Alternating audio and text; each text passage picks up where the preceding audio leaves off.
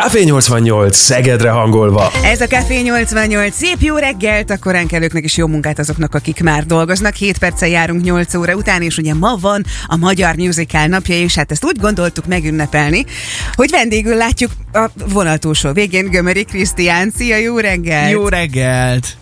Szép jó reggelt kívánok nektek is, és a hallgatóknak is egyaránt. Most már nagyon üde és friss a hangod, az előbb, amikor felvetted a telefon, még nem feltétlenül ugyanezt a hangot hallottuk, csak valami nagyon hasonlót.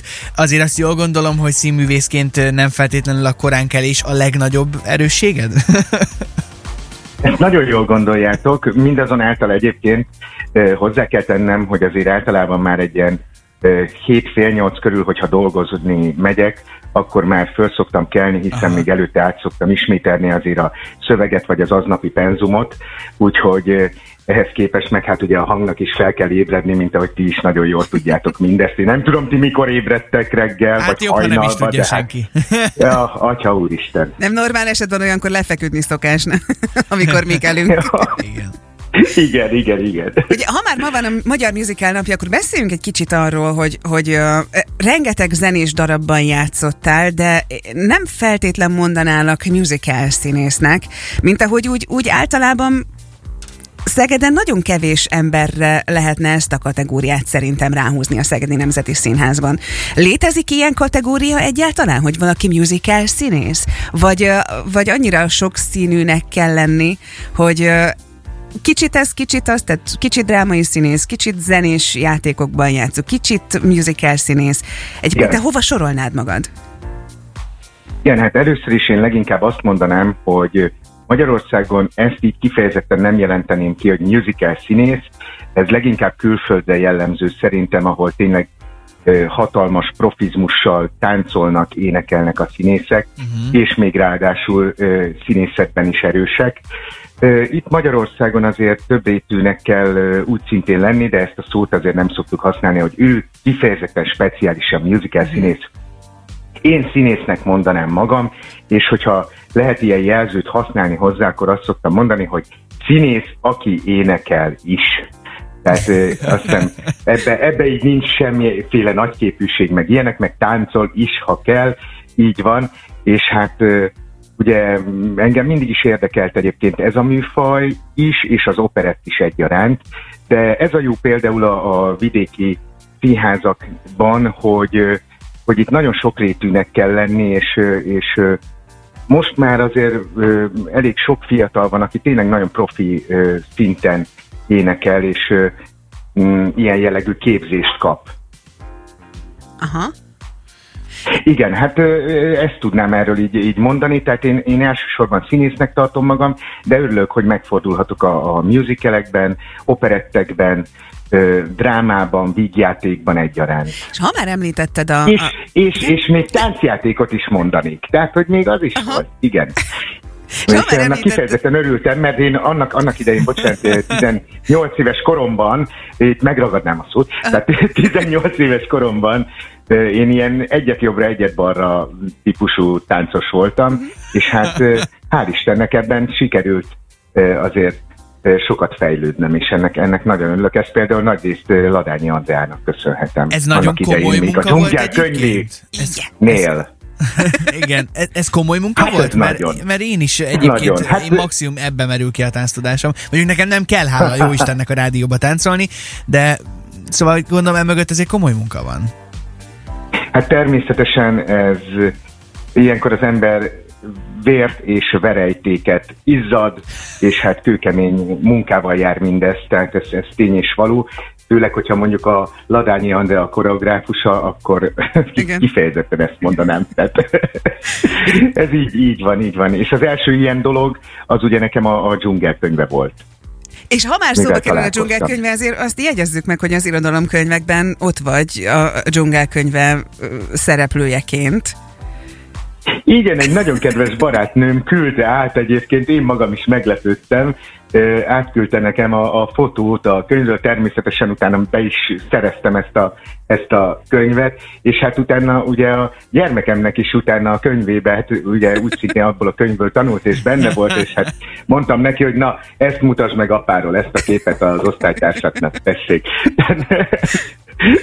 Úgyhogy nagyon meglepődtem, de ez nagyon jó érzés volt. Negyedikes irodalomkönyv talán, jól emlékszem? Én is úgy tudom, aha, hogy a negyedikesben van benne. Egyébként erről van egy sztorim, ha belefér, nem tudom. Persze. Elmondom, igyekszem rövidre fogni. Voltunk éppen egy szórakozó helyen, ugye én 2003-ban játszottam a Dzsungel könyvét, ami már ugye nem ma volt, illetve 2006-ban. És egy-két évvel ezelőtt egy szórakozó helyen odajött hozzám egy ilyen hatalmas, robosztus alkatú fiatalember, aki körülbelül ilyen 2 méter magas volt, és megállt előttem, és azt mondta nekem, hogy művész úr, én csak azt szeretném magának mondani, hogy én magán nőttem föl. És itt végignéztem rajta, csak ennyit bírtam mondani, hogy hát jó nagyra sikerült. Ez milyen és kedves. Ez a Dzsungel könyve miatt volt?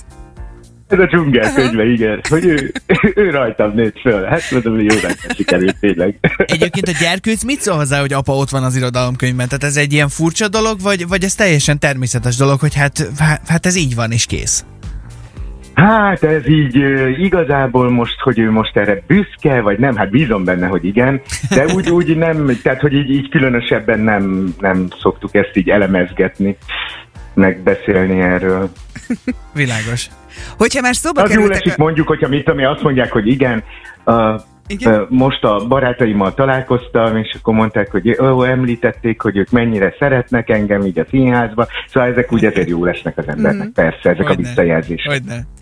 Ugye szóba kerültek az operettek. Igen. Meg tudod határozni, hogy mi a különbség az operett és a musical között? Mert én ezen évek óta gondolkodom. Van erre valamilyen definíció? Hát igazából, szerintem a zenei világában mindenképp, illetve történetében tudnám ezt így különbséget tenni. A zenei világában az inkább a pop felé hajló, pop-rock felé hajló a musical szerintem. Az operett meg az operett, az abszolút egy magyar különlegesség szerintem. Igen. Hát ugye a musical az gyakorlatilag egy, mondhatnám azt, hogy az operett utáni műfaj, és talán a gyermekének is mondhatnám, hogyha ez mondjuk Magyarországról származna, mert ugye ez 61-től van maga a musical itt Magyarországon. Igen. Egy szerelem három éjszakája. Onnantól számítjuk a musicalt Magyarországon egyébként. Igen, mi nagyon-nagyon... És ezt ünnepeljük ma, így van. Igen, és ennek kapcsán nagyon kíváncsiak vagyunk, hogy jelenleg mi a helyzet a színházban, úgyhogy arra kérünk, hogy maradj egy picit még vonalban. Érkezik most a szegedi kedvencek közül Nádi Boy és Sam Smith közöse a La La La. Hamarosan Gömöri Krisztiánnal folytatjuk tehát a beszélgetést. Odakint pedig -1 fok van, és eléggé csúsznak az utak, úgyhogy legyen óvatos mindenki, aki elindul otthonról. SMS számunk 0632 99 88 88, jöhetnek az infók. Ez a Rádió 88! 8:18 van, és ez továbbra is a Café 88. Vendégünk pedig a Magyar Musical napján Gömöri Krisztián, 5-szörös Dömötör-díjas színész. Szia, jó reggelt is! Jó reggelt! Hello, jó reggelt mindenkinek! Ugye 97 óta vagy Szegeden, és hát abban nagyon-nagyon sok előadás belefért, de olyan évad, mint a tavalyi, idei még nem volt. Mi a helyzet most a Szegedi Nemzeti Színházban? Valóban ilyen még nem volt, és tényleg, mint villámcsapás, úgy ért minket ez a helyzet még tavaly március 13-a, 12-én, már igazából pontosan a dátumot nem tudom, illetve hát onnan tudom, hogy március 13-án ünneplem a névnapomat, és azt hiszem 12-én kaptuk a hírt, akkor éppen az 1984-et próbáltuk, és 13-án névnapomon játszottam volna a Mágnás Miskát, igen, című operettet, melyben ugye a Mágnás Miskát játszottam volna, és hát ugye mondták, hogy ez az előadás már sajnos elmarad itt a helyzetre vonatkozóan, és hát ez természetesen mindenki. Tehát egyszerűen egy ilyen bizonytalanságba kerültünk, ami hát ugye sajnos a mai napig tart, és nem gondoltuk volna, hogy ez ilyen sokáig el fog húzódni, hiszen még ilyen helyzettel soha nem találkoztunk. De ettől függetlenül folyik a munka a színházban? Természetesen folyik tovább a munka, akkor ugye itt a pandémiás helyzet miatt ugye kapásból azért több hét kimaradt nekünk, és hát utána mondhatni belecsöppentünk a nyári szünetbe, de azért még ott vissza tudtunk jönni, és próbáltunk, és dolgoztunk, de egy idő után, hát ugye kihirdették a nyári szünetet, és igazából a nyári szünetünk is megcsappant mind a két végéről, tehát hamarabb kezdtük a munkát, magyarul igen. Augusztus elején már elkezdtük a munkálatokat, uh-huh. hogy majd újult erővel neki kezdünk a következő évadnak, és hát továbbra is szembesülnünk kellett azzal, hogy a helyzet az itt maradt nekünk, úgyhogy minden esetre próbáltunk, és próbálunk a mai napig. Én most december 19-én fejeztem be a 39 lépcsőfok uh-huh. című darabnak a próbáját. Én egyébként a Padlás musicalbe lettem volna, uh-huh. de a helyzetből adódóan mindenkit le kellett kettőzni, vagy arra gondolta a mi vezetőségünk, hogy ez talán a helyzetben is, hogyha bárki lebetegedne, vagy bármilyen helyzet lenne, akkor azonnal legyen egy váltója, váltótársa. Így hát dupla szereposztással próbálunk be mindent uh-huh. most jelen pillanatban. Biztonsági megoldás. Egy ilyen helyzetben, amikor gyakorlatilag csak reménykedni tudunk, hogy mi hamarabb visszáll majd a normál vagy a normál közeli kerékvágás, és mondjuk ilyen szinten tartó próbák vannak, ezek tudnak igen. működni ugyanolyan lelkesedéssel, vagy éppen, hogy ez ad motivációt nektek, hogy legalább próbálni be tudtok járni? Hát mindenképp az, hogy dolgozni tudunk, ez én azt gondolom, hogy mindenképp jó ebben a helyzetben, mert most gondoljatok bele, hogyha hetekig, hónapokig ülünk a lakásba, senkivel nem találkozva, hogy ez mennyire romboló tud lenni a léleknek, és egyáltalán fizikálisan is azért karbantartás szinten a testünket hogy lehet itthon edzeni, de hát azért az valljuk be nem olyan, mint amikor a színpadon ugrálok 3-4 órán keresztül egyfolytában. Uh-huh. Tehát, hogy igen, és ez a 39 lépcsőfok egy nagyon jó kis tréning volt egyébként, egy elképesztő vígjáték, ahol kb. 40 szerepet játszik 4 színész. És tele gyors öltözésekkel, változásokkal, de ezek ilyen másodperces átöltözésekre gondoljatok, mint egy Forma 1-es kerékcsere. Wow. Tehát kb. Ilyen 3-4 másodperc alatt öltöztet át 3-4 ember. Wow. Színész. Miközben még kintről is beszélsz, tehát mintha a színpadra befelé. Wow. És aztán már jössz be a színpadra, mint másik karakter, vagy egy jeleneten belül 7 karaktert kell megformálni, vagy megmutatni. Félmondatonként váltogatva.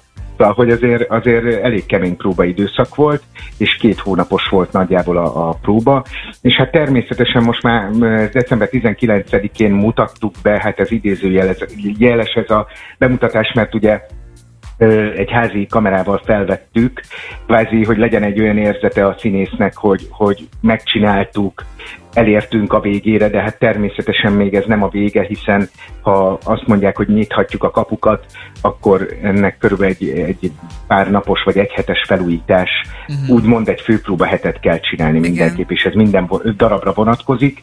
Egyébként ilyen karbantartó próbák, mint ahogy mondtátok, ezek vannak, tehát uh-huh. ezek ilyen 2 napos szinten tartó próbák. Világos. És hát természetesen az ember itthon is gyakorolt, tehát hogy itt is azért elmondogatom a szöveget, a darabokat, így előveszem, így kirakom az asztalra így a stócot, és akkor szépen megyek rajta végig. Tudom rólad, hogy imádod a közönséget. Hogy bírod nélkülük? Hát nehezen. Imádom a közönséget, persze, hát imádom, hát remélem ők is engem. Remélem ez kölcsönös. Tehát, hogy igen, természetesen, hát nagyon nehéz. Hát végül is az emberekért csináljuk igen. A darabokat, tehát, hogy és a közönségért is, hát ebből a szempontból természetesen nagyon nehéz. Csak a rendező ül lent, aki már nem tudom, 680 ezerszer látta a próbát, meg a rendezőasszisztens, és hát nincsenek azok a nagy kacajok például a vígjáték próbáján.